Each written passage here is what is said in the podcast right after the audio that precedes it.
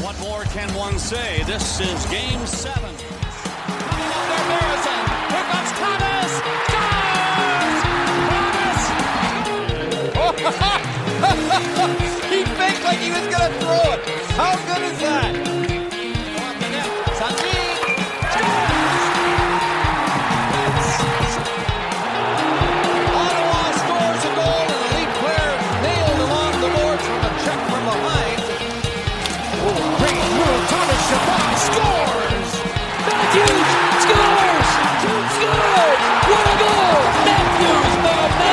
Scores. A hat trick. Incredible. Four goals.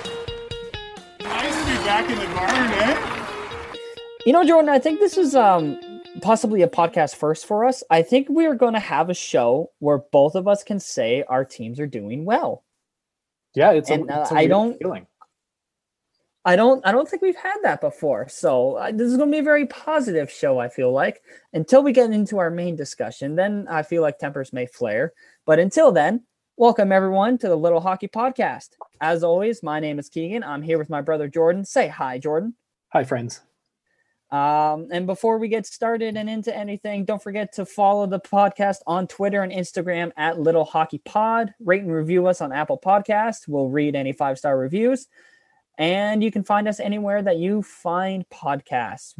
So wherever you're listening to us now, you can find us there. But most notably, also also Apple Pod, Spotify, Google Podcasts, and Amazon Music. And we're getting a lot of traction on iHeartRadio. So check us out there too. But before we get into the week's review for the Leafs and the Sens, Jordan, your betting update. How has it been for you this last week? Holy smokes, bud. I'll tell you what. Um, February was one hell of a month.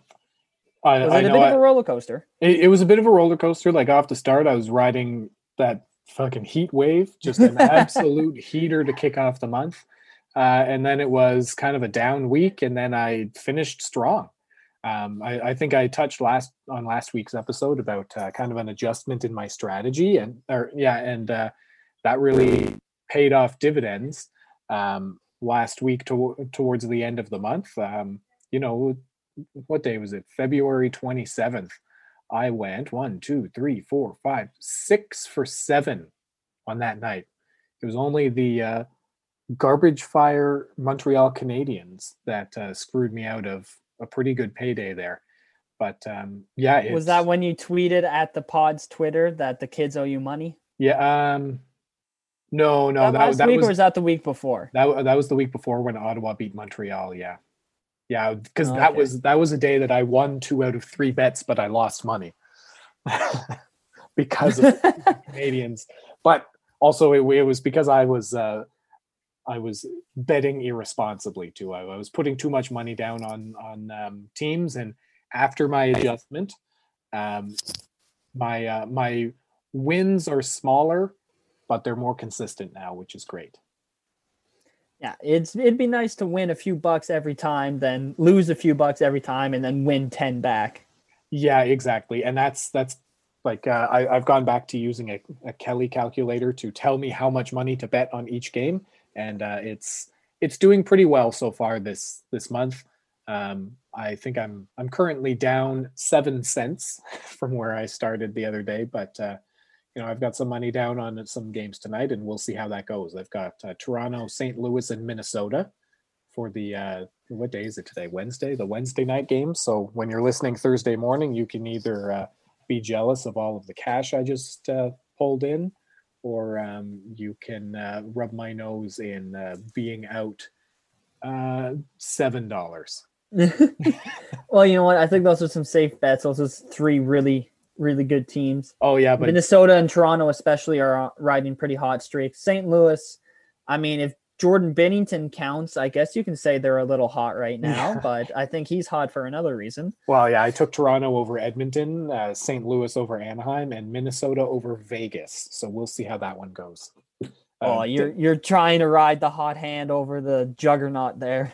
Well, you know what? Like Minnesota was leading Vegas the other night. It looked like a, a pretty solid choice when I I had the the Wild on uh, Monday, and then they blew it in the final few minutes of the game. And so did Florida when they played Carolina the same night. So I was a little bit pissed off, and Yeah, but you know what? It's it's a long game, right? Sure. And you never know what Sure. could happen. yeah, yeah, whatever you just said. Yeah, absolutely. You know what, Jordan, you are right. But hockey's a game of luck, and you got to be good to be lucky. And right now, Minnesota has been good. So you know what?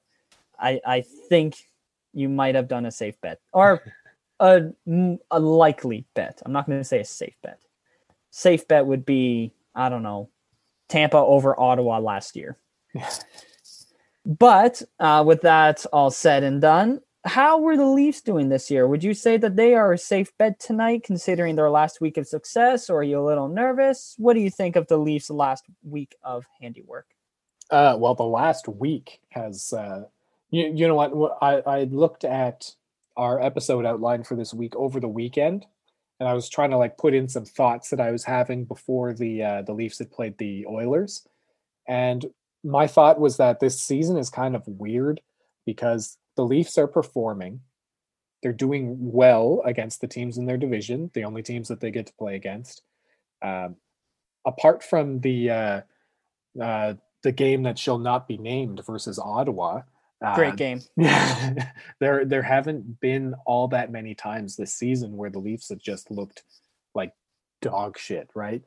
Um, we're as a Leafs fan, especially over the last few years, I'm used to seeing games where the Leafs don't deserve to win but manage to scrape one out. Uh, you know, you could probably say that happened early on in the season, but I don't think it was to the degree that has been the case in the past, like the fairly recent past. Um, and there haven't been games that just get out of the Leafs' hands where it's like it, they start off strong or something and then a bounce goes the wrong way and then an avalanche of goals come on towards uh, the Leafs. Um, there, there just hasn't been that kind of sense of impending doom, at least not yet. I'm trying to find some wood to touch here. Uh, but um, so yeah, it's kind of been uh, weird in that sense because the Leafs are playing really well. They're performing. They're dominating the teams that they have to play against every night. And then, all that being said, um, they, you, like I, I don't feel as excited as I probably should about this performance. And I think that's because I know Leafs fans, like the, all the other Leafs fans know, and like um, fans of other teams can't help but remind us, it doesn't really matter all that much what the Leafs do in the regular season. It's what we do in the playoffs. So it's kind of like it's it's great that the Leafs are dominating, that Matthews is like putting up these ridiculous goal numbers, that uh, you know the the defense is playing pretty well, the backup goalies aren't bleeding points, uh, all of that awesome. But uh, let's just hit fast forward to the playoffs and see what happens there. Is is kind of like the sense that I'm getting from myself and Leafs fans, at least the ones that I follow. Um, yeah, like I, as an outsider, what, what what do you think about but uh, the the Leafs' performance so far? I think when you get back to back shutouts against McDavid and Draisaitl, you shouldn't be critiquing your game too much. And that that's a good point.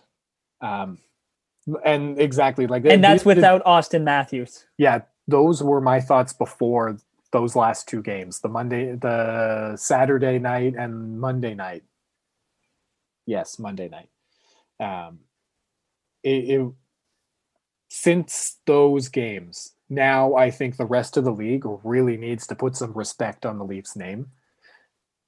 Uh, like all, all of the other like all of the fans of other teams that are like oh like the leafs are shit. They're just like taking advantage of a bad division. It's like well you know what? Mcdavid and Draisaitl are the two highest scoring players in the in the entire league and they are ripping the rest of the division apart. And the leafs shut them out without their best player and their backup goalie and their third string goalie in back-to-back games so you know what? I I think the Leafs might be for real, and the rest of the NHL needs to uh, shake the cobwebs out of their heads, um, and at least accept that the Leafs are a good team and not just taking advantage of a shit division. Okay, I'm going to put one thing at you. Do you want respect now or do you want the cup? I want the cu- I want the cup, but I also want I like No, no, wait, wait, wait, hear me out. So what you do here, here, here's the mind game aspect of it. Um, I take let the- screenshots of everybody who shit talks the Leafs on Twitter, and then when the Leafs win the cup this summer, uh, I throw it back in their dumbass faces. Right? Is that what you're gonna say? Yes, yeah. I just part of it, but also just little bitch just- ever. Yes. Just let people just soak in all the negativity and all the naysayers. Just let it fester. And then just as when if the leafs go all the way and win the cup just spew it back tenfold and be like ah, fuck you assholes. Look at what you think. Just be the most obnoxious person in the world because every fan base does it to the leafs all year every year because it's the leafs. And if you win it you have all the right in the world to just give it right back with no regard for anyone's feelings. You know what, Keeks? I think you should take sounds, advantage of that. that. sounds like a, a familiar strategy that has been used by somebody pretty recently, and I, I think that this mindset needs to be given a name. Um, I, I, I think this group of Leafs fans, we need to adopt some kind of identity, maybe with like a, a fun meme that we can attach to it. Um, just off Yeah, the the- top of my head, maybe we should call ourselves Leaf sickos. Is that what we should do? Is that what you're fucked. saying? Yeah, it's got to be at least an alliteration. You know what? You can stick to being the Leafs, the laugh Leafs, or the Leafs laughs, whatever it is. No, Can't steal our sickos. No, thing. you- you're absolutely right, Keeks. So uh, here we go. This is the kickoff of the Leaf sickos uh, trend. We're going to start it up. not. It's it's 100% original, and you're right. We just need to bask in the hate and the trolling of all of the other fans, and then when we get awesome, I just need to spew it out. Well, I'm going to feast. To feast on all of their hate like I'm Slimer from Ghostbusters, and then when the time is right, I'm just going to regurgitate it right back in their faces. You know what? Uh, Jeff Marek says this all the time on 31 podcast, 31 Thoughts podcast is hockey could use a villain. Like sports need the villain. Like like WWE wrestling, right? They have their faces and their heels. But like hockey is all about like oh, good sportsmanship and never disrespect and this and that and that. Honestly, like um I kind of want Ottawa to be the villain, and it seems like a lot of the fan base is like, "Yes, give it to us." Just be like, uh, like I was saying, be just the obnoxious asshole that everybody, whenever they see Sens Sickos floating Twitter, roll groan like, "Ugh, he's again." I love it, and I want more of it. Especially, it also helps with the way that the Senators play a very grinding and in-your-face game but it's just I I there was nothing wrong with having a villain. There's nothing wrong with being the villain. You just got to make sure that you play it, play it up. And Sens Sickos have been doing that, and they're just like, fuck everyone else. I'm gonna do what I want. I'm gonna say what I want. Be totally just gung ho and asinine about everything for the sake of being asinine about everything. And I am loving every second of it. Now, Oh, you know Yeah, what? you- The more I say it, no, screw you. You don't get to use that. Just make everyone respect you now. Don't don't don't let it build up. Screw that. Oh no, you, you can absolutely guarantee that Leafs Nation, if and when we ever win the cup, is going to be unbearable on social media, and I am going to, like, it's going to nourish me. the tears of everybody else crying out like, "Oh, it doesn't count because you won it in a pandemic year. Oh, it doesn't matter because of what and like such and such dumbass reason." Like, you know what? I don't give a shit. You guys are mm-hmm. just mad because you don't get to shout 1967 at us anymore. yeah. Oh no, you got to be like Cartman off of South Park. Yes, yes. Let me drink your salt, sweet, salty tears. Yeah. Yes. And you know what? I'll be able to do that because I, I'm halfway vaccinated now. I got my first shot today. So come summertime, yeah, all, all, I'm going to be drinking up all of the tears of all of the NHL fans directly from the source, licking them right off their faces. and just being like, ah, houses wearing my Leafs jersey, showing them all of the pictures of Austin Matthews hoisting the cup. When they start crying, I'm just gonna uh, lap up those tears. It's gonna be great. Matt, uh, Austin Matthews taking home the cup, the Jumbo heart, Joe. the rocket. Yeah, it, it's going to be John Tavares the cup, passes it directly to Jason Spezza and Joe Thornton, who take it one arm each and lift it above their heads. and then give it to Wayne Simmonds, give it to Wayne Simmonds, and yeah, and then the kids. yeah, gonna get to yeah uh, see um, Jonathan Ta- uh, Jonathan Tavares drop his like what year two year old kid into the cup and skate it around the ice. And then, Now, he's, does- and then he's going to pick up Mitch Marner and drop him in the cup too, and then skate him around the ice. They're about the same size. yeah, Uh, now, does uh, John Tavares do the Joe Sakic to Ray Bourque, where he just gets the cup and gives it right to him? Oh no, absolutely, no, absolutely not. Like John Tavares has never has never won the cup before. He would deserve to lift it himself before passing it to Ju- uh, Jumbo and uh, Jason Spezza, who, like I said, are going to lift it together, one hand on it each. That's fair. Yeah. that's fair. But uh, rather than talking about the potential for future Leafs, let's get back to the present day. Uh, I see you've written stuff down about the Leafs' third line. Um, what's what's something that surprised you about them? Uh, what surprised me is how well both nicknames people have come up with uh, for it work. Uh, it's the Hyman Engvall Mikheyev line, or uh, so the Hem line, or the uh, Mikheyev Engvall Hyman line, the Meh line. so they, I think they both work because the Hem line, you know what, they hem the other team in their defensive zone. We've seen, we saw it a few shifts uh, against the Oilers. Um, I don't know how it works so well because uh, Engvall and Mikheyev have zero finish in them whatsoever. They cannot score a goal. Uh, some like uh, Zach Hyman is the offensive threat on that line. And if you told me that like four years ago, I'd have been like, okay, so the Leafs are the worst team in the league. Okay, I, I guess that makes sense. We have been for a while, and why should I expect anything uh, different in the future? But um, they their forecheck is relentless. Their uh, they force turnovers like almost none of the other lines, um, especially when Matthews is out because Matthews uh, his uh, defensive stick is really really good. But um, yeah, so so that that third line is really good at uh, trapping the other team in the uh, defensive zone or the Leafs offensive zone, and then the Meh line because other teams' coaches probably look at that line and go, "Meh, we don't have to worry about them. They're not doing anything." And you know what? Apart from Hyman, like they're not scoring a ton of goals, right? Hyman has two, but the other guys, they're not a threat. Mikheyev can't score on a breakaway. Probably couldn't score on a breakaway with an empty net. He did score from the blue line against Ottawa, though. Is that one of those like dumbass wrist shots he takes? Yes. Forty feet of ice in front of him. Yes, Yeah, that was his first goal of the year. I remember it very well. yeah. The, But the, don't the forget, other, Hyman- the other one he scored was on a an odd man rush, and he didn't celebrate until the the uh, the mesh in the net bulged. Like he was like, I'm making sure that puck gets all the way in the back of the net before I'm celebrating at all. and he's like, ah, yeah. Yeah.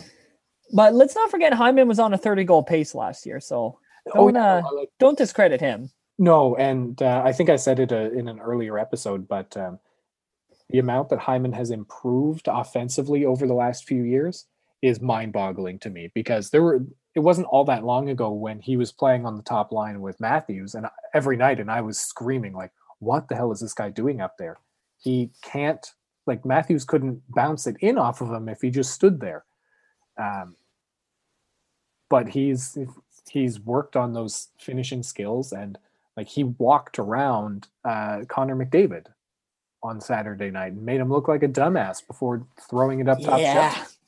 Like that, was a, that, was a pretty a- decent little move. it was a good move, yeah. And um, oh, I can't remember what his goal on uh, Monday looked like, but um, I'm sure it was also very pretty. Yeah, ju- just or it was a traditional Hyman very dirty goal. Yeah, well, just just the fact that he's not like putting it into an empty net after Marner or uh, Matthews or Nylander or one of the other high skilled players feeds it to him on the back door or something. Um, just the fact that that's not the way he's scoring the goals is pretty impressive too. Like he's driving the offense himself.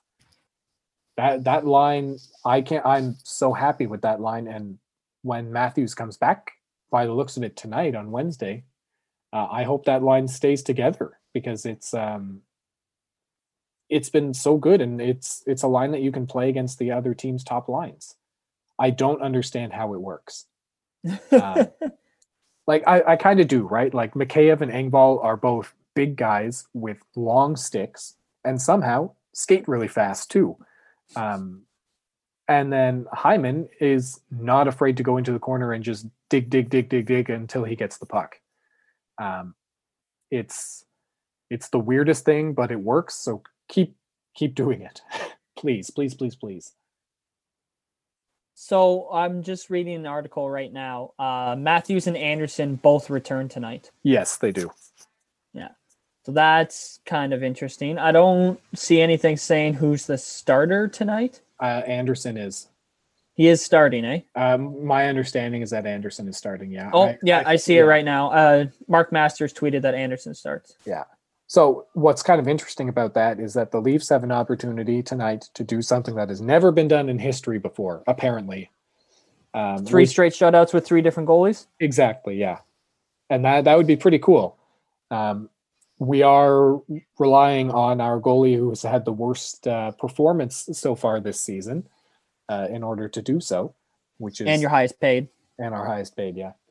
But um, you know what? If we can shut out the Oilers with Michael Hutchinson in net, we might be able to do it with Freddie Andersen too. It will be quite the uh, tall task, though, to do it three times in a row against McDavid and Draisaitl, especially because I can't imagine McDavid's all that excited about having gone two games with no points against the Leafs. And the Leafs against the Oilers, uh, without Matthews in the lineup, are 3 and 0, and they've outscored Edmonton 11 to 2. That's scary. Yeah. Like That's that's, not that's, fair. That's another reason. Like the Leafs, like that's that's one thing that a lot of people have been shouting at the Leafs about. It's like, oh, it's just Matthews. They're they're a one guy team or a one line team, and it's like, well, you know what? The the next best team in the division, the Oilers, with the two highest scoring players in the league, have been held to two goals in three games without our best player, who's apparently the only reason we're winning games. So how does that math work? Yeah, exactly. Um, yeah, so it's uh, the Leafs sure are building up. But the, Matthews isn't the only. taken a- taken seriously as like a legit top four team in the league, whether people like it or not. And it's not just top four because they're top in division. It's top four because they deserve to be there. Yeah, like I, I meant to. Uh, I, I was going to pull up the uh, standings because I don't think the, I think the Leafs are uh, the most dominant um, division leader in the league. Give me two seconds. I will double check that for you. Standings, division. The- like the, the Tampa- Leafs, the Leafs have five more points than uh, Tampa Bay, who is the next highest um, point total for a division leader. But um, like, All the a- other a little tough divisions- because all the other divisions, n- none of them have played the same number of games as the Canadian division because they've all had COVID uh, postponements. Well, yeah, Dallas is behind Detroit by one point, but they've played eight less games. Yeah. So, like in, in terms of point percentage, Tampa Bay is like kind of close to the Leafs, but they're also close to the next two teams in their division. They're only one point up on Carolina, or they're they're tied in points with Carolina with two games at hand, and they're only one point up on Florida with one game at hand. Um, whereas like the Leafs are seven points up on the next team, and the Leafs have played one more game. Yeah, Tampa and Carolina are tied for the Central Division lead at 31 points. Tampa's got two games in hand, like you said. Then, yeah, Washington the Islanders are tied with third place, only two points behind them. Vegas and St. Louis are only one point apart, and Minnesota is only one point behind St. Louis. Like, you're right. Like, I I didn't even notice this before, but the Leafs are just utter like undisputed the best team in their division, which Yeah. a lot of people thought that they would be going in. Yeah, But- but uh, But to see it is another thing. and you you could say that like did we think that Vegas would run away with their division which has St. Louis and Colorado in it? No, not really. But did you also think that they'd only be 2 points up on Minnesota? Um like the the difference between Vegas and the last place team in their division Anaheim is 10 points And the difference between Toronto and the fourth place team in their division, Montreal, is 11 points. Yeah, almost 20 points between Toronto and the bottom of their division, Ottawa. Yeah. So it's Yeah. uh, the rest of the league needs to take the Leafs seriously as a legit Stanley Cup contender. Yeah, they're not running away with the lead with the division because it's the North Division and the teams are weak. They're running away with it because they're just that much better than the rest of the Yeah. teams. And and like like I was saying earlier, like it doesn't feel the way that past Leaf seasons have felt when they're performing well. Because those seasons, there's always a point in which the uh, the Leafs just fall off a cliff or start to slow down and decline. And I, they're getting better with every game that passes. The Leafs, um, kind of standing on a on the edge of a cliff, um, and us seeing if they were going to fall off or, you know, keep keep surviving was early on in the season. They they were like they were hanging on in games and winning them.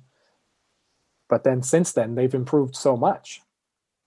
Now they're just rolling through teams and uh, I don't expect them to win the rest like every game that they have left, but I think it's pretty reasonable to expect that they're going to maintain something pretty close to this pace for the rest of the season and it's uh, it's going to be it's going to be hard for a lot of people to try to find reasons to doubt them going into the playoffs. I think. I think the only thing that could get into Toronto's way would be obviously the Leafs aren't playing this year to be first in their division. They should No. be first, but they're playing to win the cup, right? So the biggest test for them will still come in the playoffs, as everyone's been saying all year. The only team, mm, I shouldn't say only team, the team that I think will give them the biggest uh, problem or or the most trouble is Winnipeg, and that is because of Connor Hellebuyck. Yeah, like like No other, he's the best goalie in the division, maybe even the best goalie in the league right now, and that can steal you a series. yes, for sure. Um, but they've also got a pretty weak defense in front of them. Um, I, I I think that the the Jets are likely the best team or the second best team in the uh, North Division, and I think you're right. Um, probably the biggest threat to the Leafs in the playoffs is coming across the the Jets, which you know if the standings kind of hold similar to what they are right now, they'll have to. I- Not if, even the if one- Jets, specifically Connor Hellebuyck. yeah. And no, you're absolutely right that a hot goalie can uh, win a team a series, and I, I, that's true for any team that they could play against. Sure, but I just feel like against Winnipeg it would be a little more likely, not not necessarily expected, but just I would I would think that Connor Hellebuyck is going to steal a series before I think Mike Smith is going to steal a series. You know, Yes. Um, see, my thing is, I still don't really want to play Edmonton in the playoffs. well, yeah, Uh, because you get playoff McDavid. Plus, uh, McDavid against the Leafs, McDavid, Yes, and I, and uh, as much as like I've just been going on about how good the Leafs have been shutting out the Oilers twice, like I don't really want to have to go up against McDavid in the playoffs as the Leafs, you know, up to seven times in a row. Um, McDavid will break Sittler's record just to prove a point. especially game. especially with all of the talk about uh, oh hey the Leafs shut out the Oilers in back to back games this season and McDavid hasn't like gotten a ton of points against them. Is he going to get shut down? Like I don't want him getting all of that motivation to uh, just you know tear us a new asshole. Yeah, a motivated Connor McDavid is a very, very scary Connor McDavid. Yes, and I'm sure we're going to see like uh, a glimpse of that in uh, tonight's game too. But oh, I uh, think you will. yeah, no, this is probably the most we've talked about the Leafs since the uh, playoff bubble, eh? Well, there's a lot there's a lot of good. Like I was saying at the at the beginning, like this is probably one one of if not our first show where just the Sens and Leafs both are just chugging along, going well. And with the Leafs, it's harder to be better than what they're expected because everyone expected them to be first in the division, but they're still they're still exceeding expectations by dominating the division, not just leading it, you know? and, Um, and not to go back to it again, but um, I think part of the reason why we haven't talked about them as much is just because, like I've been saying this whole time, is there's no impending sense of doom yet. Yet. Yet. Like I don't want to write it off completely that it's not going to happen, but um, Like even when Freddie. Campbell, and Matthews were out, there was like unease and tension. But when Hutch was Uh, playing Hutch well, like three three really good games. He's sitting at a 943 save percentage. Like he's been really good. It's awesome. Yeah. To be fair, his team has been a lot better in front of him than they have been in the past. Absolutely. Like and that's a big part of it. Um something else I kind of wanted to touch on briefly is that Clutch least- Hutch. yeah, clutch hutch. Um well, yeah, I guess before I say anything is like fucking I guess that that should be his nickname is Clutch Hutch, like holy smokes. Um he, he's been so good in the games that he's played. Um, he looked a little bit shaky in his first couple, but the that game against the Oilers, like I only I only got to watch the first two periods because it was a late start. But uh like he looked really good. He's swallowing the puck. He's not allowing a ton of rebounds. He's not allowing a lot of those um, shots that kind of like trickle through him, or he only gets a small piece of it to knock it into the corner. Um, he's he's controlling a lot more shots that are coming at him. So that's really encouraging to see. But uh, yeah, w- what I wanted to kind of touch on was just something I thought about this week was that in the past, the Leafs always have like a whipping boy. Um, it on Twitter, anyways. I think this season it's kind of like Jimmy Vesey might be the whipping boy for no apparent reason. Um, he's not putting the puck in the net, but I also don't think he's hurting the team when he's out there. He's guy. He's yeah, he's guy, but he's also not like Frederik Gauthier, where it was like there is an obviously better choice than having this guy out on the ice. Why do we keep uh, dressing him? Or Cody Cece last year, um, or for some people like Jake Gardiner was that whipping boy. I always thought that he was like, uh, he was offensively very very good, but he was prone to like a dumbass thing every so often that was very big and noticeable, and the things he did well were a little bit less noticeable. But this year's team doesn't really have that guy that I just watch and hate his existence on the team. I think early on in the season, uh, myself and other Leafs fans tried really hard to make that guy uh, Zach Bogosian, but he, at worst, he's been fine this season, and at best, he's been pretty good. Surprisingly. Yeah, surprisingly, like it, he, I did not think that that was going to work out as well as it has so far, but uh, it it's been a really good signing. Uh, so. Uh, Kyle Dubas deserves a lot of credit for the team that he's built so far and the improvements that the the coaching staff and the quality of players that we've acquired have uh, have made this season. It, it's it's so much better to watch this team now, and it, again, it's not just because of the division that they're playing in. There are some strong teams in there, and the Leafs are playing well against them. No, I think you said it very well. And one, as of late, one of those strong teams, surprisingly, is the Sens. Yes. They're one of the hot. They're one of the hotter teams in the North right now. Yeah, and you know, I keep betting against them because it's the numbers tell me to, and then they go and friggin' win. So maybe I'm gonna have to start uh, riding the Senators and fading whoever they play against. It so Batherson almost set a Senators franchise record for consecutive goals in a game or consecutive games with a goal. So he tied, I think it was Spezza, Heatley, Alfredsson, and some guy from 93 whose name I can't remember for six goals in six games. Now, or six games straight with a goal. He got seven goals in those six games. Uh, since February 15th, he has scored the most goals in the league. Not the division, the league.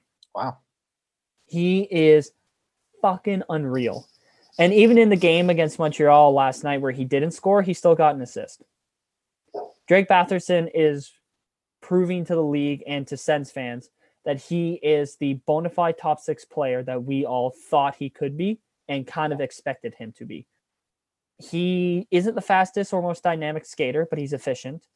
He's surprisingly good in his own end. Like he, a lot of people are saying he's a mix of Mark Stone and Mike Hoffman, which, yes, please. and if you've looked at his shots and his ability to break up plays or just be in the right spot when he's away from the puck, I kind of see it. He doesn't have the same takeaway ability that Stone has, but he's very good at battling hard and receipt and getting the puck out of his own end, specifically from his blue line to the opposing blue line, be it by himself or with a pass. He is incredibly efficient at it. And it's amazing to see. And his, I, I said it last episode. I hope that his chemistry with Timmy keeps going. And oh, ho, ho, I think Stützle assisted on every single assist or uh, every single goal Batherson got in those six games. Like the two of them are forming our own dynamic duo. And I've been kind of comparing them to Batherson being a more complete Nylander and Timmy being a Mitch Marner. And honestly, I I am living for it as all of Sen like all of the Sens Nation is right now. It is unreal. Stützle was named rookie of the month for February. He got 10 points in 14 games as a 19 year old. Like that is we I don't know the last time we have had a teenager come in and be this effective. Brady Tkachuk was great, very good in his first year. He was playing with Mark Stone. Stützle's playing with a revolving door of centers and fellow young player Drake Batherson, and he's still this effective, uh, asterisk, this effective offensively. Defensively, he has the worst plus minus in the league, but we're not going to talk about that or at least I'm not. That that that's a good question about what player as a teenager came in and did this. Like I'm trying to think, and the only players I could think are maybe Karlsson or Erik Karlsson? Yeah, or Alfredsson. And I I don't know if Karlsson played on the Sens as a teenager. Um, I believe his first full season he was 20 and then his second full season, he was 21 and won the Norris. So I don't believe Karlsson was. If he did play as a teenager before his 20th birthday, because I know he's got a later or he's got like a March birthday or something. Um, so I don't know if he played a few games before his 20th birthday, but I don't believe he would have been as effective as Stützle is. Yeah, he, he was, he was drafted 2008 and he didn't play in the NHL until 2009, 2010. So yeah. he, he would have been like barely 19. Yeah, turning or, 20. Yeah, yeah, 19 turning 20 mm-hmm. um, for a good chunk of that season. Stützle is on pace for if he kept his February pace, he'd be on pace for over 60 points in an 80 game 82 game season as a 19 year old. Like he is he's looking like such a special player offensively. And him and Batherson just absolutely feeding off each other and getting into each other's head is ah, it it makes everyone feel validated for waiting, you know? Which I'm sure Leafs can sympathize with from not too long ago, seeing Marner, Nylander, and Matthews on the ice together you know, feeling like, oh, all this pain was worth it. And seeing this is just, oh, it's, it fills, it fills me with such hope and joy. Like I'm enjoying watching Sens game again because I'm, I never think they're out of a game. Like the, well, the, again, the game that shall not be named uh, probably helps with that. helps with that thought. Yeah, because you're like, if they can come back from a five-one deficit in the third, uh, then five nope. two. Oh, five two. Yes. Technically, going into the yeah. third. Going into the third, yeah. Then no lead is safe against them, right? Yep. And like a lot of people were pointing this out on like Sportsnet and TSN. The way Drake Batherson scored his goals, no two looked alike. He got a couple lucky weird bounces. Some of them were just straight quick snapshots. Others he was dangling goalies out. Like this guy's just going to be an absolute stud for us and is an absolute stud for us right now. Brady Tkachuk is Brady Tkachuk. Like Captain Tkachuk, let's just he's going to get his contract negotiation and that's going to be part of it. I know some people are like, "Oh, what about Thomas Chabot?" I love Chabot. He's our best defenseman. Uh, if they were going to make him captain, they would have done it already. That's my argument towards it. Yeah, I think you've got he's, a good point. And sorry, 20, not, not, not to drag us ahead. back a little bit, but uh, I was just looking at Daniel Alfredsson. It looks like the Senators drafted him when he was 22. So he never what? played. Yeah. Alfredsson was born uh, December 11th, 1972, and was drafted in 1994. He didn't play in the NHL until he was almost 23. Jeez. He won rookie of the year. He did, yeah, 61 points in 82 games. Um, But that I- wasn't uncommon in the 90s to draft uh Well, 20 he- some year old players out of Europe, right? Yeah, exactly. They they didn't have the European scouting that they have today, so they uh, they weren't looking at teenagers all the time necessarily. But uh, yeah, sorry, sorry to drag us off topic. Yeah, because he was like a fourth round pick or something. third round pick, Third round pick. Was one of Oh, no. prob- sixth round. sixth round. Wow, Yeah. that was an excellent sixth round pick. Um, but yeah, just this entire Sens team, like the six one win over Calgary, that was Calgary looked like a defeated team going into it. So I like they never looked like they were in the game, whereas Ottawa kind of made that a statement game of hey, don't underestimate us, or we're gonna like we're gonna bury you, and they did it kind of sucks because Calgary woke up for the second game and beat us 6 3, but it never looked like Ottawa was out of that game. It just looked like Calgary was like, oh shit, we got to actually try here. All right, let's try our best.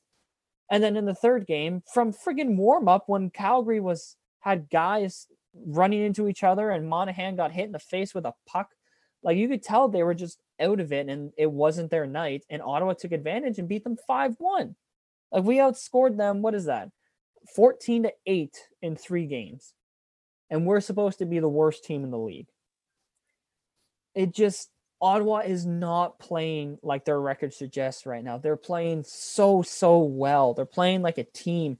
These young guys are getting put into the lineup more often and they're playing to their potential more often. Brady Tkachuk leads the league in shots and hits. No player ever has finished the season first in shots and hits. Brady could have done it last year, and he's on pace to do it this year. This guy's 20, what, 21 years old. And he's he could be setting an NHL record. Not even setting a record, doing something that has never been done before. Yeah, and yeah, I, I'm just looking at the standings. Like the Senators are not this. Yeah, go ahead. Oh yeah, sorry. I was just looking at the standings. Like the Senators, like terrible first eleven games, are really setting them back here, because they're they're 28th in the league right now. But their last ten, they're six and four. Like I'm looking at at the standings here, and uh, the next best, the next team that has like an equivalent or better record than Ottawa is the Los Angeles Kings in their last 10 who are 6 2 and 2 and they're 19th in the league. So like O- Ottawa's doing better than the bottom 12 teams in the league right now. Mhm. Part of that too is we're getting goaltending. Murray is kind of Oh, but falling only, into- only every other game. I was about to say Murray's falling into the a more often Craig Anderson look, where instead of every other year is bad, it's every other game, which is discouraging. But Joey Daccord got in last night against Montreal, and he looked very good. Yes, I I was surprised by that. Um Like I I thought I remember saying this last year when he was uh, called up to Belleville when the Sens were having a bunch of um, injury goalie injury problems, so they were taking the Belleville goalies, and Joey Daccord got his shot. He played very well there, and the conversation became like this guy. Whenever he goes to like when he went to Arizona, he dominated there and got that um, uh, got that school into the final four, I think, almost single handedly. He went to Belleville and was their best goalie. And had they gone on a run, who knows what could have happened if that season wasn't shut down to COVID. So he's just a guy who elevates his play and gets better whenever he plays against better opponents. Also, um, I think it's I think it's Joey Daccord. His dad either is or was the goalie coach for the Marlies. Oh, that's funny. I didn't know that. That's Yeah. interesting. is or was I can't remember. I think it was Daccord. I could be wrong there. Oh, so I've know- got to go and fight Joey Daccord's dad about the D- David Ayres game then? Yes. Yeah. That But guy's I he's know- got to stop teaching those Zamboni drivers how to play such good goalie. God damn. I know his dad is a goalie coach for sure. I'm pretty sure it was for the Marlies at one point. But like technically, like as a technical goalie, he is very boring. He's just he's in position, he's in a ready stance, and most of the saves he made, the puck was just hitting him because he was in position. He would read the play, get himself into position to where he wouldn't have to do like these windmill glove saves or stack the pads or like every save he made was a highlight reel, not because of the save itself, but because of the play that led to the shot that he ended up stopping, you know? Yeah. Like, oh, this was a great play by the other by the Montreal Canadiens, and Daccord is right in front of the puck and it hit him in the chest because he knew what was going to happen and he got himself into a position to make the stop with ease. And if you can play to the to in an uh, if you can play in an NHL game and make stopping those high caliber changes or chances that easily just by your technique alone, like you have potential. And I really, really do think Joey Daccord has the potential to be at minimum a tandem goalie in this league, maybe even a starter. Which I was getting mad about because I wanted to see I got mad about this when Murray was when we traded for Murray and then signed him because I wanted to see the tandem of Hogberg and Daccord. Oh, Um, you, yeah, I- but you, you can't go into a season with that. And you were right. You said that back then, and you were absolutely right. Um, and as recent history will show, Hogberg was not ready for high NHL minutes again. He needed uh, a little while to get back into his groove. Unfortunately, he's hurt now. He, he needed he needed a little rope that tied him to uh, stay between the posts. That's Oh what he God. needed. I know. But now, like, Daccord has a chance to steal Hogberg's backup job. And if that first game is any indication, he might do it with relative ease. he yeah he looked really steady in there. I I don't know. Maybe it's just because I didn't know a ton about Daccord. I hadn't really seen him play ever. I didn't look into him a whole lot before he played the other night. I was honestly expecting him to just get absolutely lit up. And watching him play, I was like, he's he's good.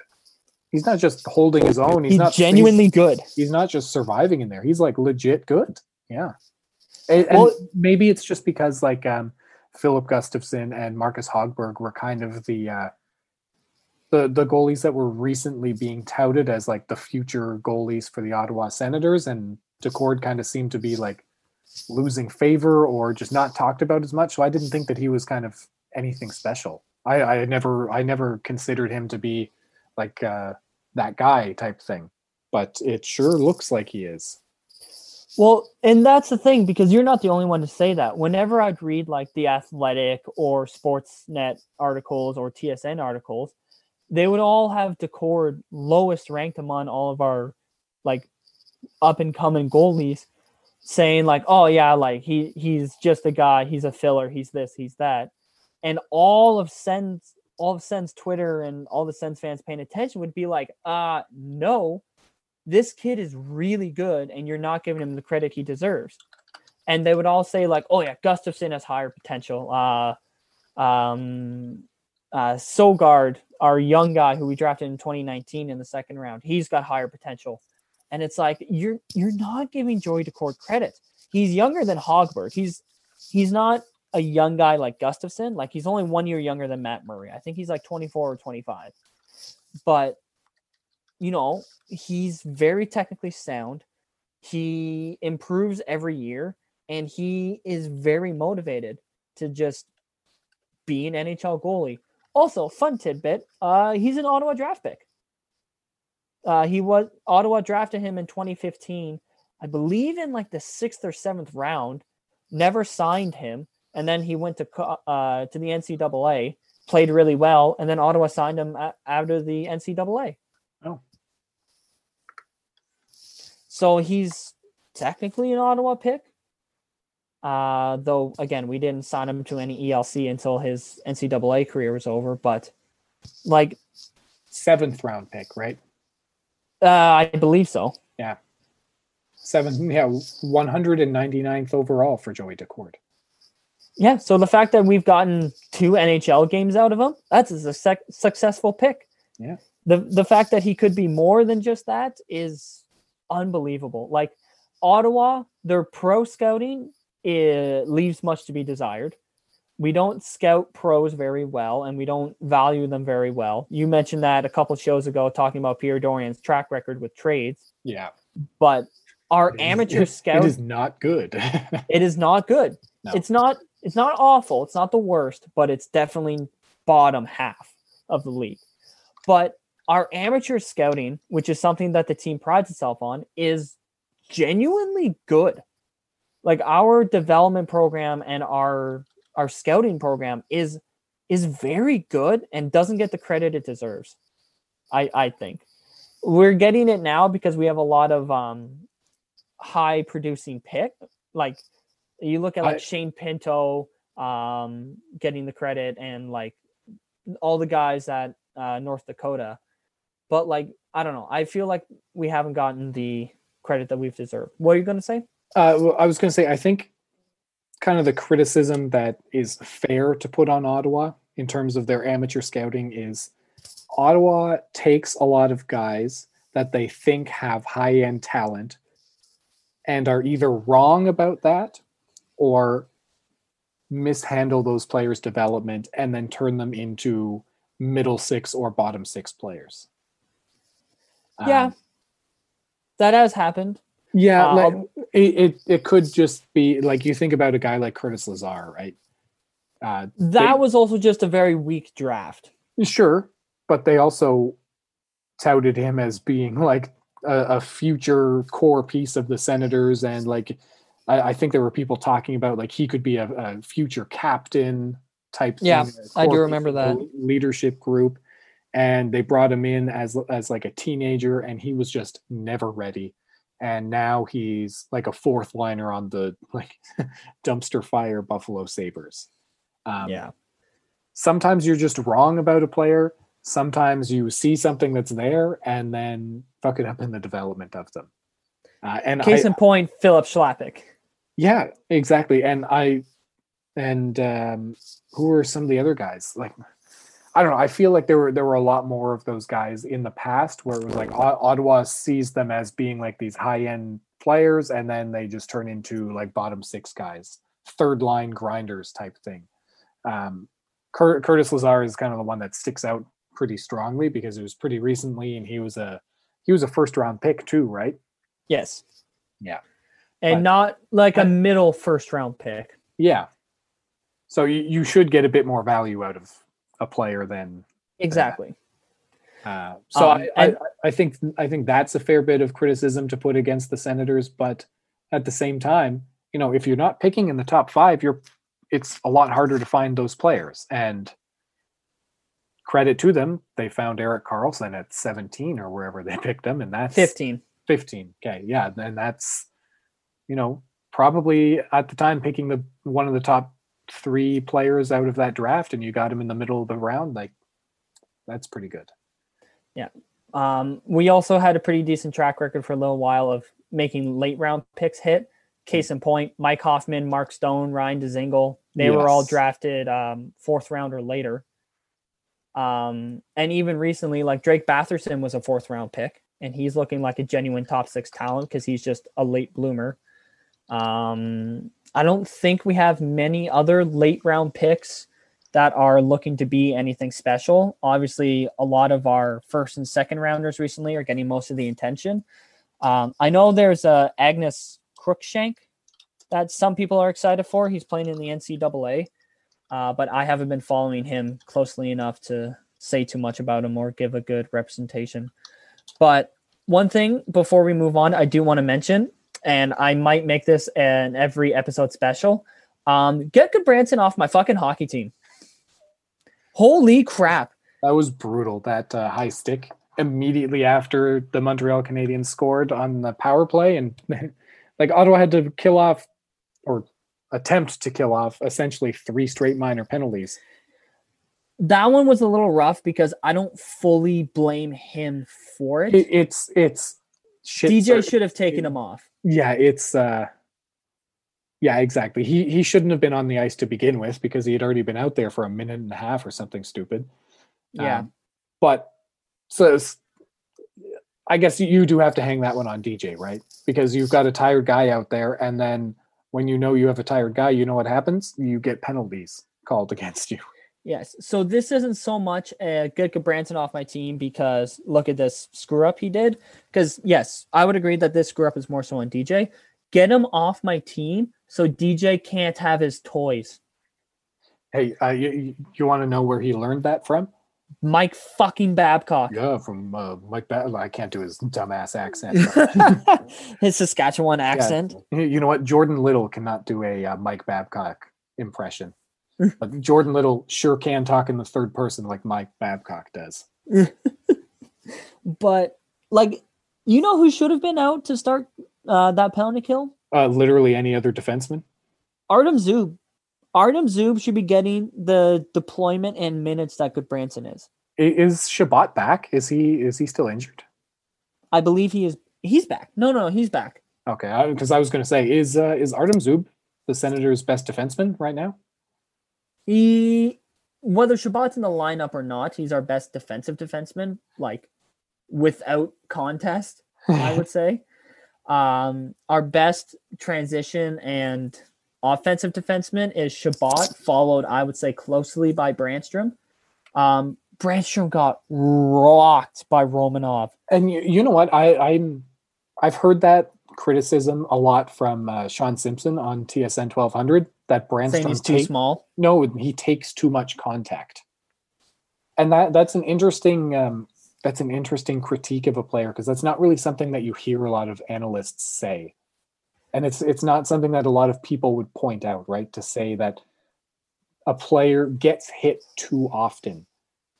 And he does like, he especially if he's that size right it's like you you he's got to work on his skating or his vision or something otherwise he's just going to be out constantly with injuries because if you're that small and you're getting hit that often you're going to get hurt a lot which is I think might be part of the reason why DJ doesn't put him in every game. Is like, look, you you're a great transitional player, you're doing well, but you're taking a beating. Yeah, and he is like ev- like I can point out once a game where he gets run goes in he tries to like out muscle and outwork guys in the corners and stuff. Like he he's hungry for the puck and you can tell he's like i'm i'm trying to prove i deserve to be here. And he's trying to prove that his size or at least it looks like he's trying to prove that his size isn't a hindrance. And like romanov isn't small. That play was a little weird because i think he accidentally got blinded by tierney. Because if you look romanov almost l- uses tierney as a screen for the hit ooh sneaky it, it is, but it was a clean hit. oh Absolutely yeah, no, no, I'm not hit. saying it's dirty. I'm just saying that again, like there are some kind of interesting things that you can pick up on when you're watching a lot of hockey, right? And that's it's kind of funny that I don't know. I'm just imagining a guy in a Montreal Canadiens jersey, like standing behind a Senators player and then jumping out and being like, ah, and, and mugging Erik Brannstrom. Well, if you watch the play, like it almost looks like he's purposely keeping Tierney in between his and Brannstrom's eyesight, but he knows where Brannstrom's going to go. Like it's you could tell Brannstrom's going to take it wide to the wing and dump it in. So he just meets him at the blue line. Yeah. And, and it's just, it's funny because I remember doing that kind of stuff when I was playing hockey or or like even soccer.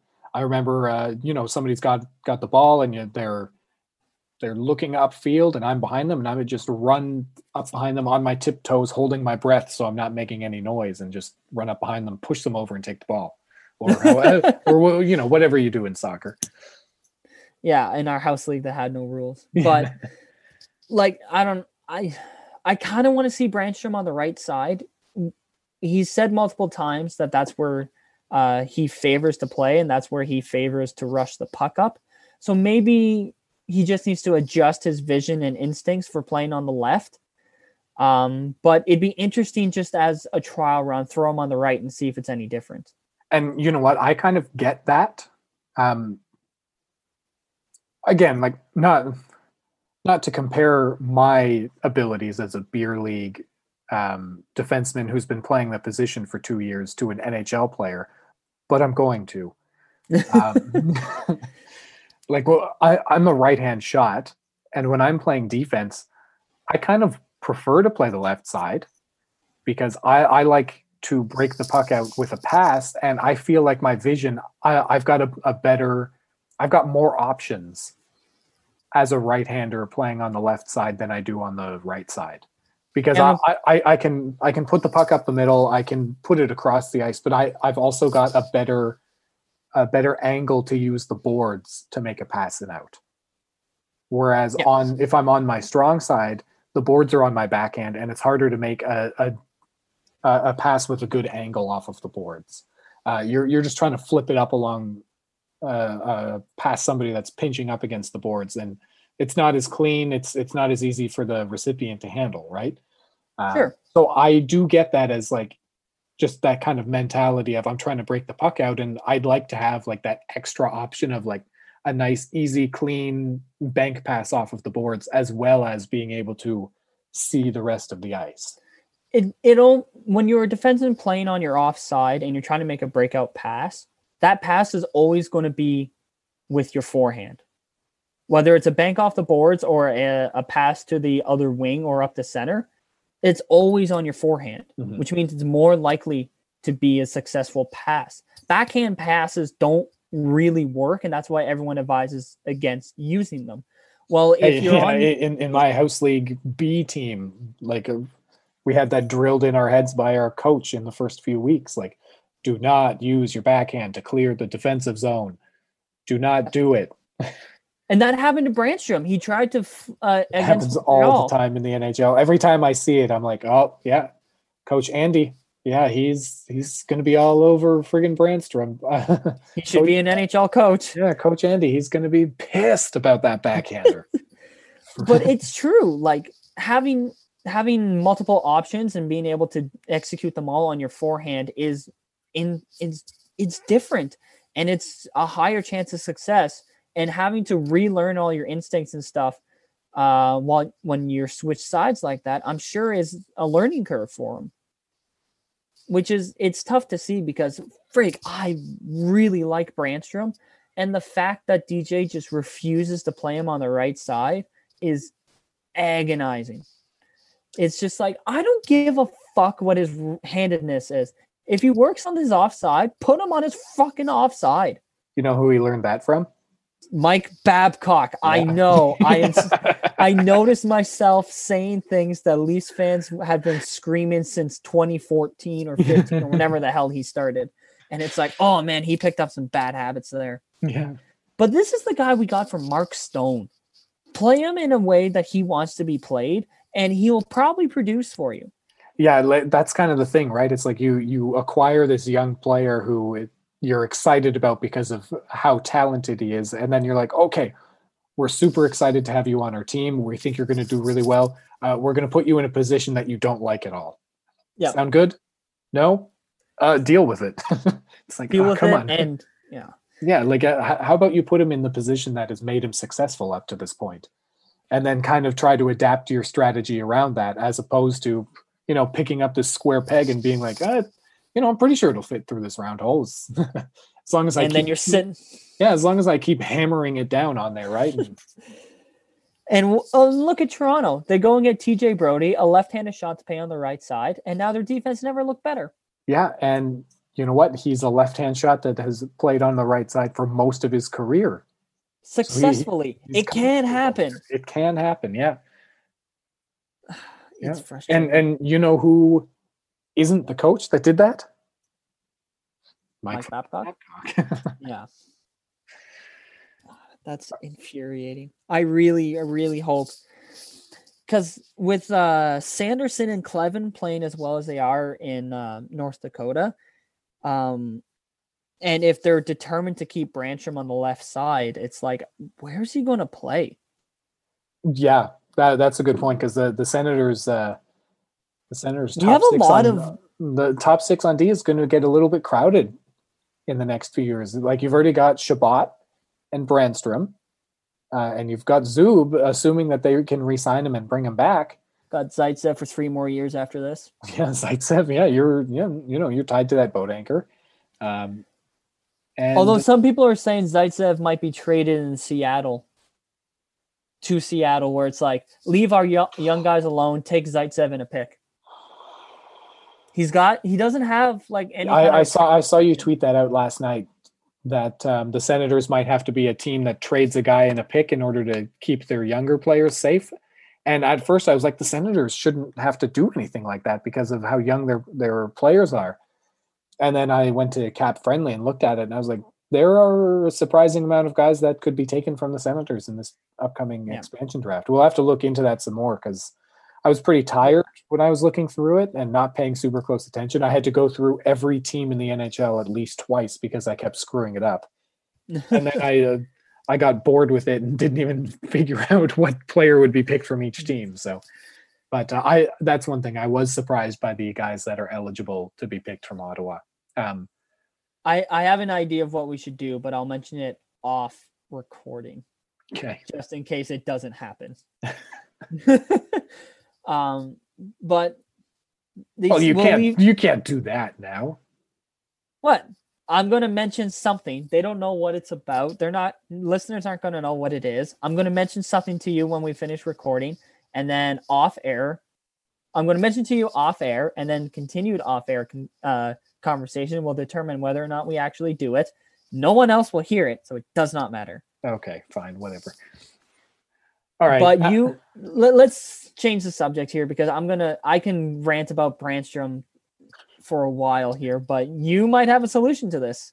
So uh, I'll let you lead Yeah, us into our next conversation here. yeah this is uh, kind of piggybacking off of um, uh, uh, it was a pretty brief conversation from the athletic hockey show this week this monday with uh, ian mendes and haley salvi and they had uh, dom lucian loose Loose chicken, from the athletic on the show and uh, haley proposed a uh, trade from or a trade between the ottawa senators and the buffalo sabres For Jeff Skinner. Yeah, for Jeff's. in order for the Senators to acquire uh, Jack Eichel, because trade talks on Jack Eichel are heating up because of how bad the Sabres are, and it just looks like, you know, they've got to tear it down and start over again for the tenth time this decade. Um, so Haley's trade suggestion was Ottawa trading Logan Brown, Josh Norris, Erik Brännström, and their uh, the Senators 2021 first round pick in order to a- acquire Jack Eichel. What are your thoughts on uh, that package and that deal? I think she values Erik Brännström more than the rest of the league does. Yes, I think she when I heard, oh, I'll, say it after you. You go ahead. Yeah. I think she also values Josh Norris more than maybe some of the league does. I think this is her uh, Sens uh, Homer instincts ki- kicking in a little bit here because I see that and I go, I mean, Brännström's going to has the potential to be a solid top four. Josh Norris looks like he could be a solid second line center. That 2021 first round pick will probably be top 10. So you hope to get someone or something there. But that's it for 24 year old Jack Eichel. Really? Yeah, What did what did 28 year old Erik Karlsson get Ottawa? It got them Josh Norris, uh, three picks, two roster players, and another prospect. And Jack Eichel, who is just heading into his prime, you can argue, you could argue Jack Eichel now is a better player than Karlsson was when Karlsson got traded. There's an argument to be made there. Right? Karlsson was a year removed from very legitimately being considered one of the three best players in the world. And coming off an career altering injury. Yes, which we know in hindsight now. We knew it then.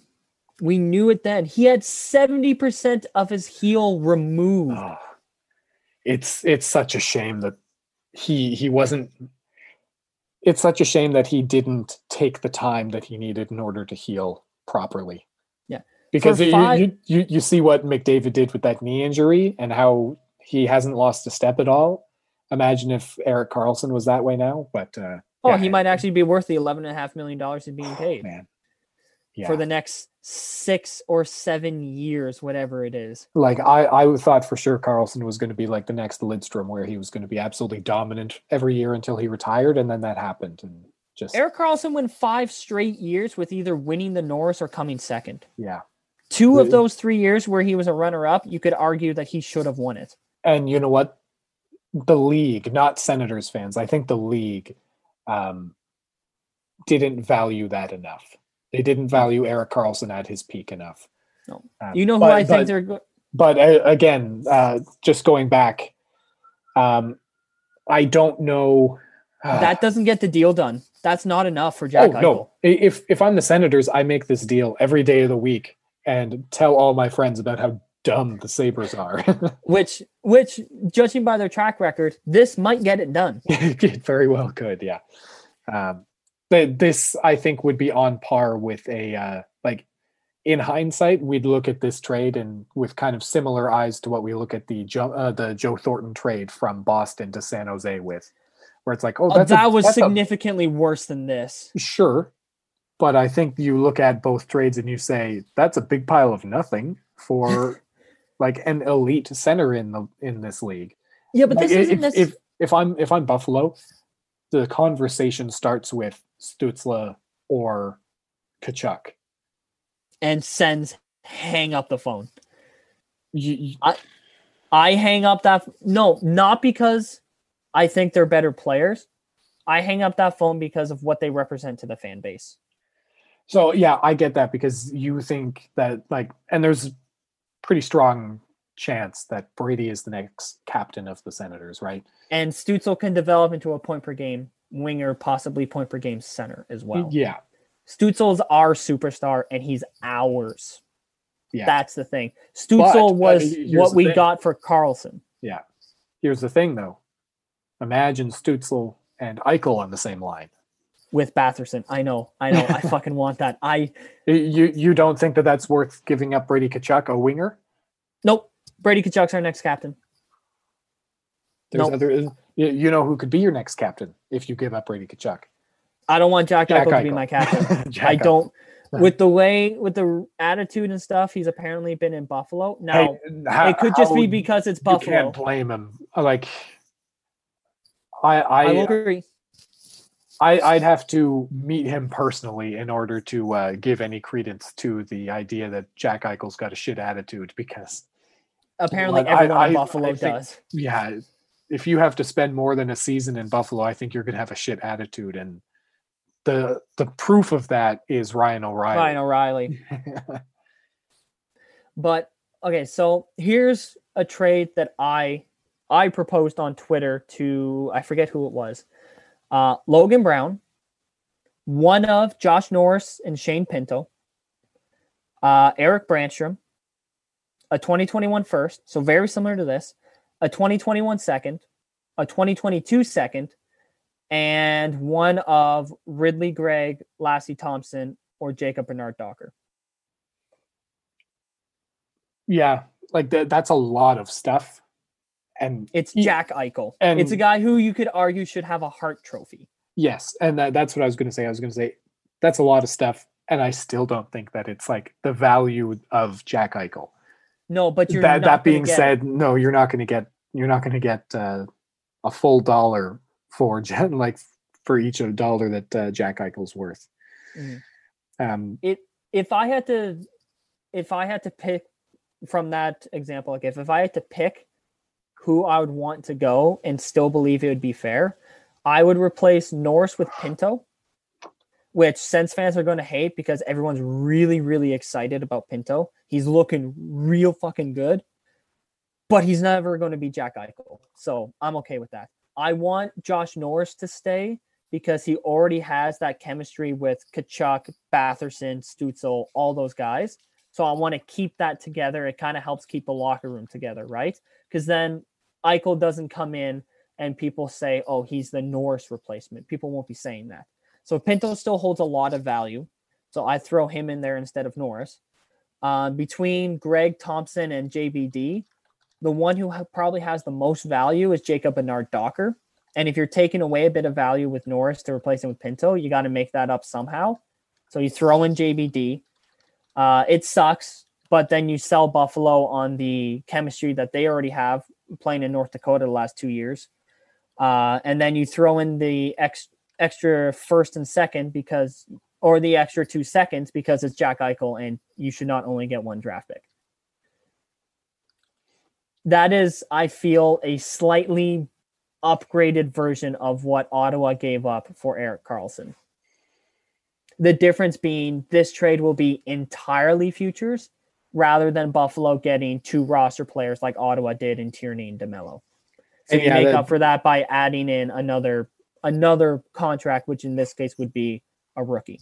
Yeah, and yeah, kind of what uh, Buffalo would be looking for in this kind of trade is a different Yeah. podcast entirely because that's a hundred micro conversations you have to have about what should or could happen there.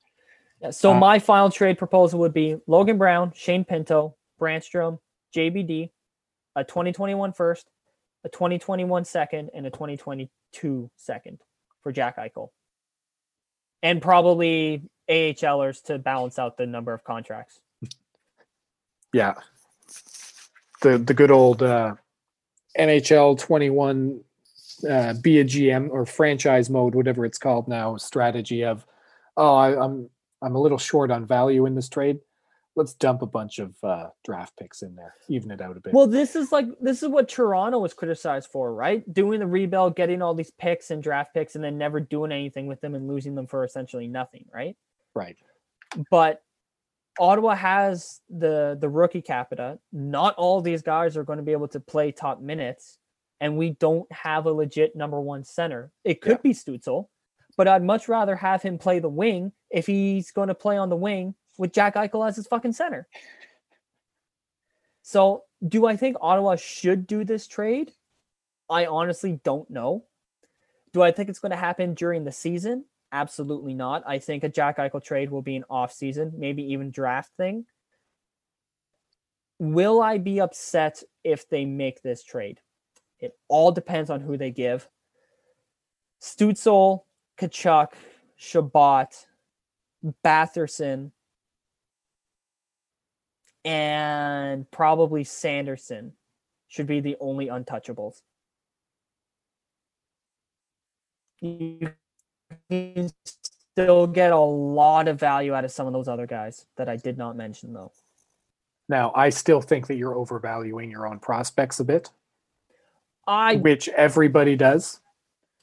I- Jacob Bernard Docker can be a top four defenseman, and he's right-handed. Josh Norris is right now a top six or a middle six center. Brännström right now could be a, a a bottom three defenseman on a team, and you're getting a top ten pick this year, plus a, a high second rounder this year, and probably a high second next. And Logan Brown, who with a change of scenery could be a power play specialist on your third line. Now, the problem there is that none of those players are Jack Eichel. Absolutely. Yeah, and, and Absolutely. like it's it's almost impossible to do that kind of trade. But that that's kind of the criticism against it, right? Is that none of those players are Jack Eichel or are projected to be anywhere near what Jack Eichel is. So Yeah, but I'm not going to trade a right. I'm not going to trade a guy who could be Jack Eichel for Jack Eichel. It all depends I'm on where you are in your rebuild, though, right? Sure, and Ottawa doesn't need that yet. Well, they're in year one of their year of their five years of unparalleled success. So maybe they do need 24 year old Jack Eichel and not 18 or 19 year old Jack Eichel.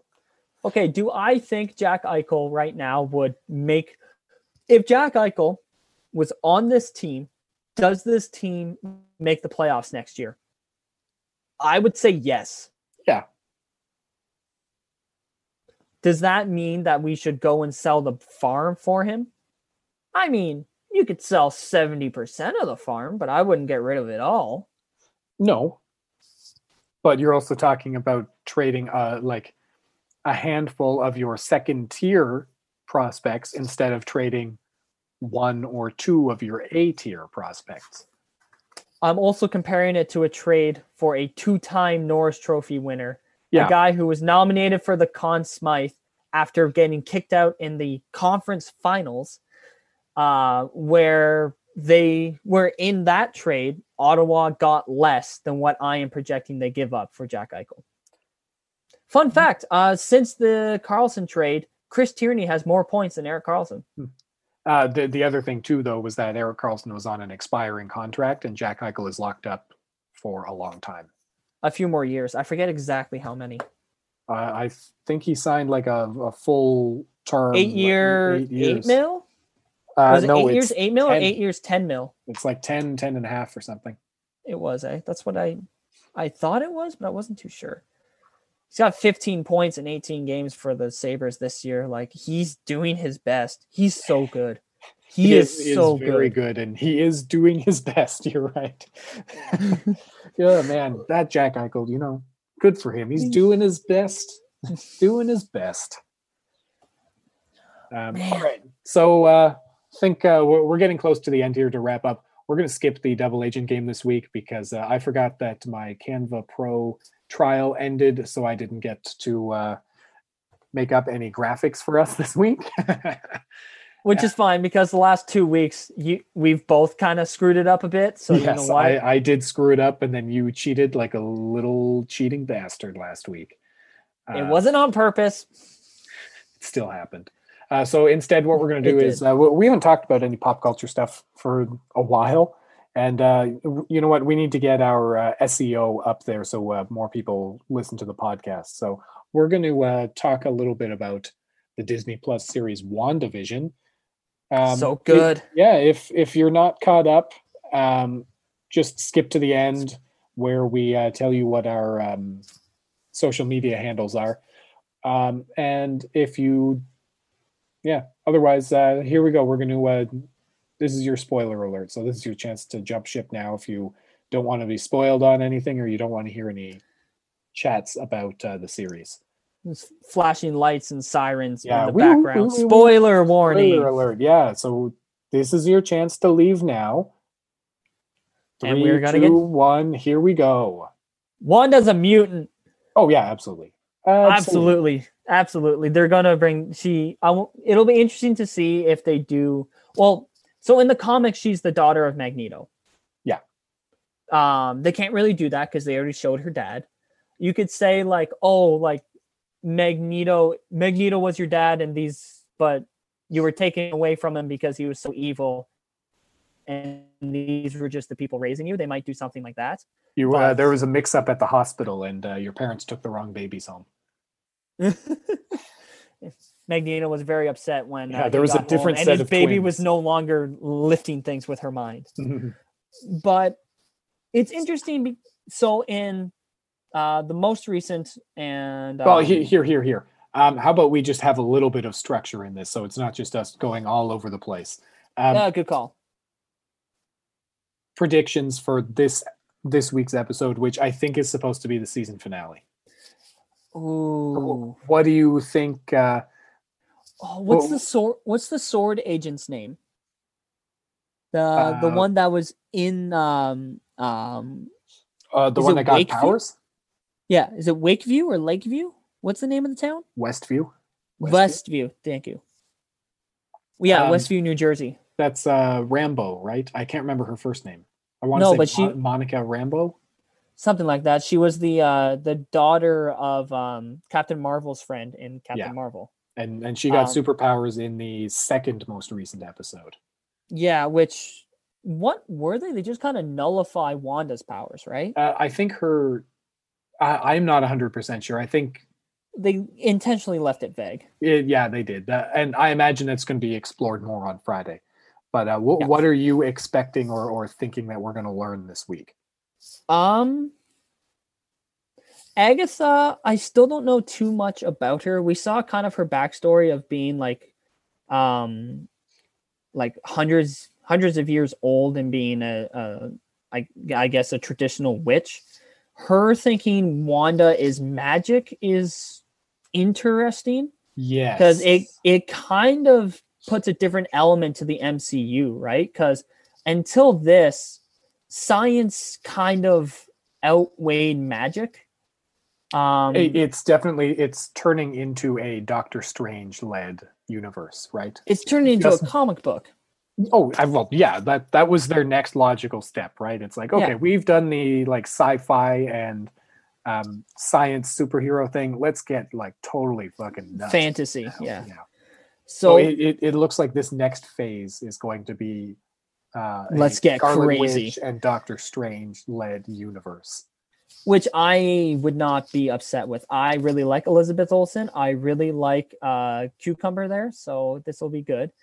Um Cucumber? What? uh Benedict Cumberbatch. Oh, okay. Uh, now now you get it? Now you get it? no, I don't get it. Oh, everyone always purposely says his last name wrong. oh, okay. So there's Cucumber, there's a, uh Come Hither Batch. Um there, there's a couple good ones. Okay. But um Yeah, sorry. You were ta- pro- you, yeah, yeah, you were talking about uh, Agatha. Magic. Yeah. Yeah. Magic. so i i want to know what the difference is between her magic and wanda's power is her are they going to explain wanda as because there sorry i'm trying to collect my thoughts here there's basically three possibilities wanda is magic. That's why she was able to withstand the um the mind stone. Uh she got her powers from the mind stone. Uh or she's a mutant and the mind stone just activated her mutant gene. And I, I'm kind of leaning towards number three there. well Be- that's the one to me that because yeah, of the like, comics. Well, also because her brother, her brother got powers too, and you have to assume that it was along the same lines as her, that they had some Sure. kind of mutant thing in them that maybe was dormant or it it was just some kind of different gene from most people from all of the other failed experiments that were exposed to the mind stone and that's why they survived and then they got superpowers from it because the mind stone interacted with their uh, mutant gene and enhanced and we're back sorry everybody. I uh, my laptop ran out of uh, storage space. So i had to delete a bunch of junk and uh, we're back in here. Uh, shit what were we even talking about? Uh we're talking about the idea that the mind stone awakened the mutant genes inside wanda and what was her brother's name? Uh, pietro? Pietro. Yeah, Yeah. pietro so or I, yeah that, that's kind of my my guess out of the three um, scenarios you outlined i think that's the most likely one. Um, it's been teased by some of the staff members that there's going to be a uh, pretty significant cameo in the series. Do you think that that has already happened or do you think uh, there's something else coming? Well who would the cameo be? From Like- what's already happened? Yeah. Uh, it, the friggin' her brother coming back, but it being the guy from the X Men movies instead of the guy from the Marvel movies. I guess that that also to me leads into the idea of uh her being a mutant because that kind of goes into the MCU multiverse where it's like, oh, like this is just a predict this is what your brother looks like in another like in another universe. And that Yeah, could be like the Days from Future Past universe. I no, I think it was more of an Easter egg type Maybe. thing. So it, was like a little fan servicey thing, a little nod to them to be like, "Hey, look, here's this other guy." Um, hey, look at what we did. It was, was kind of confirmed in the last episode that it was just like some dude that uh, Agatha pulled in, and he somehow got powers from being in the hex. yeah. Um, Yeah. but but the villain is it Agatha or is it uh, that guy from Sword? Yes. Um, the guy from Sword is very much like your action action movie villain or a- action movie uh military villain. Just I don't know what this is. I don't understand it. Kill it. You know? Well, yeah, I it, and I- his whole I the white he vision is- robot is interesting. Yes, especially because he had told everybody that uh, Wanda stole Vision's body when it very clearly is not that not the case now. Well, didn't he have uh or I guess he had like altered altered video of it of just Wanda like smashing into the place and Yes, leaving. he left uh, left out a bunch of uh, key parts of it, like her not taking Vision's body. yes. So no, I, I think it's kind of he's tracking Vision's the fake Vision in the hex because he thinks that he can uh, harvest that one. Well, it almost seems like that one is the Jarvis like in intelligent side of Vision. Cuz he still acts independently of Wanda. And well, because she created him. She Yeah. made him. she he made just can only survive inside the hex, right? true. It's not like these other people where she's just controlling them. She just straight Yeah, up made them. Which is what what's going to be interesting with her the her sons are they actually real or did she make them like she made vision and then they will not be able to exist outside the hex Yeah, that's concerning. Yeah. Like the, this could go very dark. yeah I it's going to be re- it's going to be really interesting but um yeah this this cameo I- Um, I'll, I'll throw I'll throw out some uh, some thoughts here. Let's hear it. Um, Reed Richards from the Fantastic Four. That one I doubt because they said they're going to wait a while for Fantastic Four and X Men, like to do a proper introduction for them. So I don't think it'll be him. Um, along the same lines, I guess. Then Magneto or Professor X. Same argument. I would make the same argument there. They said that they're going to wait to introduce any X Men characters. Now they could just blatantly lie and just be like, "Ah, we did that just to keep your expectations down." Then boom, there it is. There's Patrick Sir Patrick Stewart. Um, Um, Doctor Strange. not really a cameo. He's just kind of part of the universe now. Yeah, but I think it. I I don't think it's something as exciting as like Reed Richards because you're like, ah, geez, we already know about that guy. Like that's not really introducing a new thing, but Doctor Strange and Scarlet Witch are going to be together in the Doctor Strange and the Multiverse of Madness movie. So Yeah. this could be a lead up to that. Also, I'm just realizing I ca- I was very wrong when I was like, I think I thought kind of just like introduced magic to the MCU. Uh, no, uh, Doctor Strange did. Doctor Strange did that, yes. Uh, but like, I, him as the cameo, I wouldn't say that would be a cameo though. That's just kind of advancing the MCU forward more than anything else. yeah, so would like Reed Richards being in there too, right? That, Yeah, that's but- that's introducing a whole new group of characters. It's not necessarily just like, oh, hey, look, it's it. The the cast had kind of teased it as being like a Luke Skywalker moment from Mandalorian, right? Yeah, which may which is what leads me to I, believe. I I don't yeah, like I don't think that there is anybody. Like I can't really think of anybody that would play that kind of role, right? watch the end credit for the last uh WandaVision episode for the season is going to be like the end Oh, it's gonna be of Avengers, where it's just like here's a shot of Galactus and we're done. Yeah. Yeah, or, or there you go. Yeah, are they going to introduce the uh, the villain for Phase Four? it could be Silver Surfer, as because that uh, Silver Surfer isn't like intrinsically or intrinsically um, intertwined with the Fantastic Four, though he is primarily a villain for them. But his entire role in the comics is an ambassador of Galactus. Hmm. So I they would- can yeah. they could introduce Silver Surfer, hinting at Galactus, and also going like, "Oh, Silver Surfer's here. Maybe Fantastic Four will show up soon." Yeah, that that's a that's a pretty good one that hasn't really been talked about a whole lot. Um, I I did kind of talk myself into thinking it'll be uh, Doctor Strange, which is you know a lot less exciting than like Reed Richards or somebody.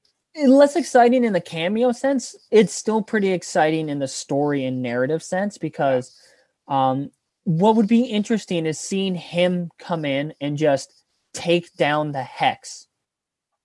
Imagine if he just shows up and it just goes bloop wanda sees vision die again agatha's going what the fuck is going on? Who's this guy and then boom season two Oh, I don't know if there's going to be season two. I don't know either, but even Yeah. still, and then the entire thing of Doctor Strange and the um, what is it? Is it multi multiverse Mul- of madness? Multiverse of Madness. that could be him showing up and being like, "Take down the hex." Wanda starts panicking, like, "Oh my God, Vision's dead again," and he goes, "I can get you Vision back." Boom! Multiverse of magic. They go get another Vision. No, of Madness, not magic. I said madness. You said magic. Oh, I meant mad madness. But right. or or they transfer this vision into white vision and just bring him back and they just use the idea of well this is Wanda's true power because she's a mutant and she just transferred all that Infinity Stone energy that she had in her into this new vision. That's why he's alive. Which is an interesting way. Well, regardless, I'm excited. And you Oh, know what? Next so week, good. next week, Yeah. What are you thinking?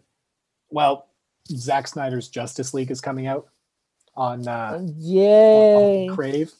I, I think we'll have to do something about that because Oh, I'm gonna watch it for sure. But oh uh, yeah, I'm absolutely going to watch it too. We'll we'll uh, we'll have to chat about uh, that and the uh, DC EU or whatever the hell it is in some weeks coming up here.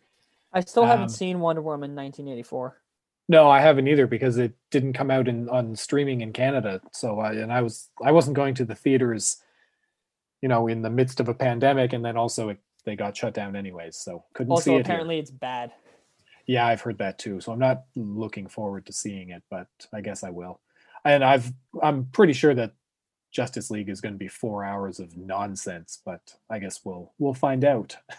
Oh, so it'll be an extra hour of nonsense. Gotcha. Yeah, but may, you know what? Maybe more enjoyable nonsense because uh, that uh, theatrical release version of it was bad. Uh, I don't Yeah. want to. I don't want to go to bed thinking about that. Just end the podcast so I can go do something that brings me joy. Yes. All right. So here, here we go. Oh, geez. Yeah, we went really over time. The Leafs are uh, about to start their game. So here we go. Uh, we're going to wrap up now. Thanks everybody for listening to the podcast. Please make sure you're following us on uh, Twitter and Instagram at Little Hockey Pod. Uh, you can follow me, Jordan, on Twitter at uh, jsmall1771, and you can follow Keegan at lil underscore little 28. Um, please make sure you're subscribed to us on whatever app that you're listening on. Uh, and if you're able to, please go and rate and review the show five stars, and we'll review or we'll read any five star reviews on our uh, next episode. And uh, just a little tease for you next week, we will have kind of a pretty significant announcement. Maybe uh, we're thinking for next week. Uh, we're excited about it. We're going to learn some more about it over the next couple days, but uh, yeah, uh, tune in next week, and w- hopefully we'll have some um, exciting news for you. Oh, excitement! Oh, Le- leaving on a yeah. cliffhanger. Who knows? Yeah, who knows what it is? Maybe it's uh, good news. Maybe it's bad news. Maybe it's uh, no who news. knows? Yeah, who knows? We'll see. um, so yeah, until next time, everybody. Thanks for listening, and we'll catch you later. See you later, guys.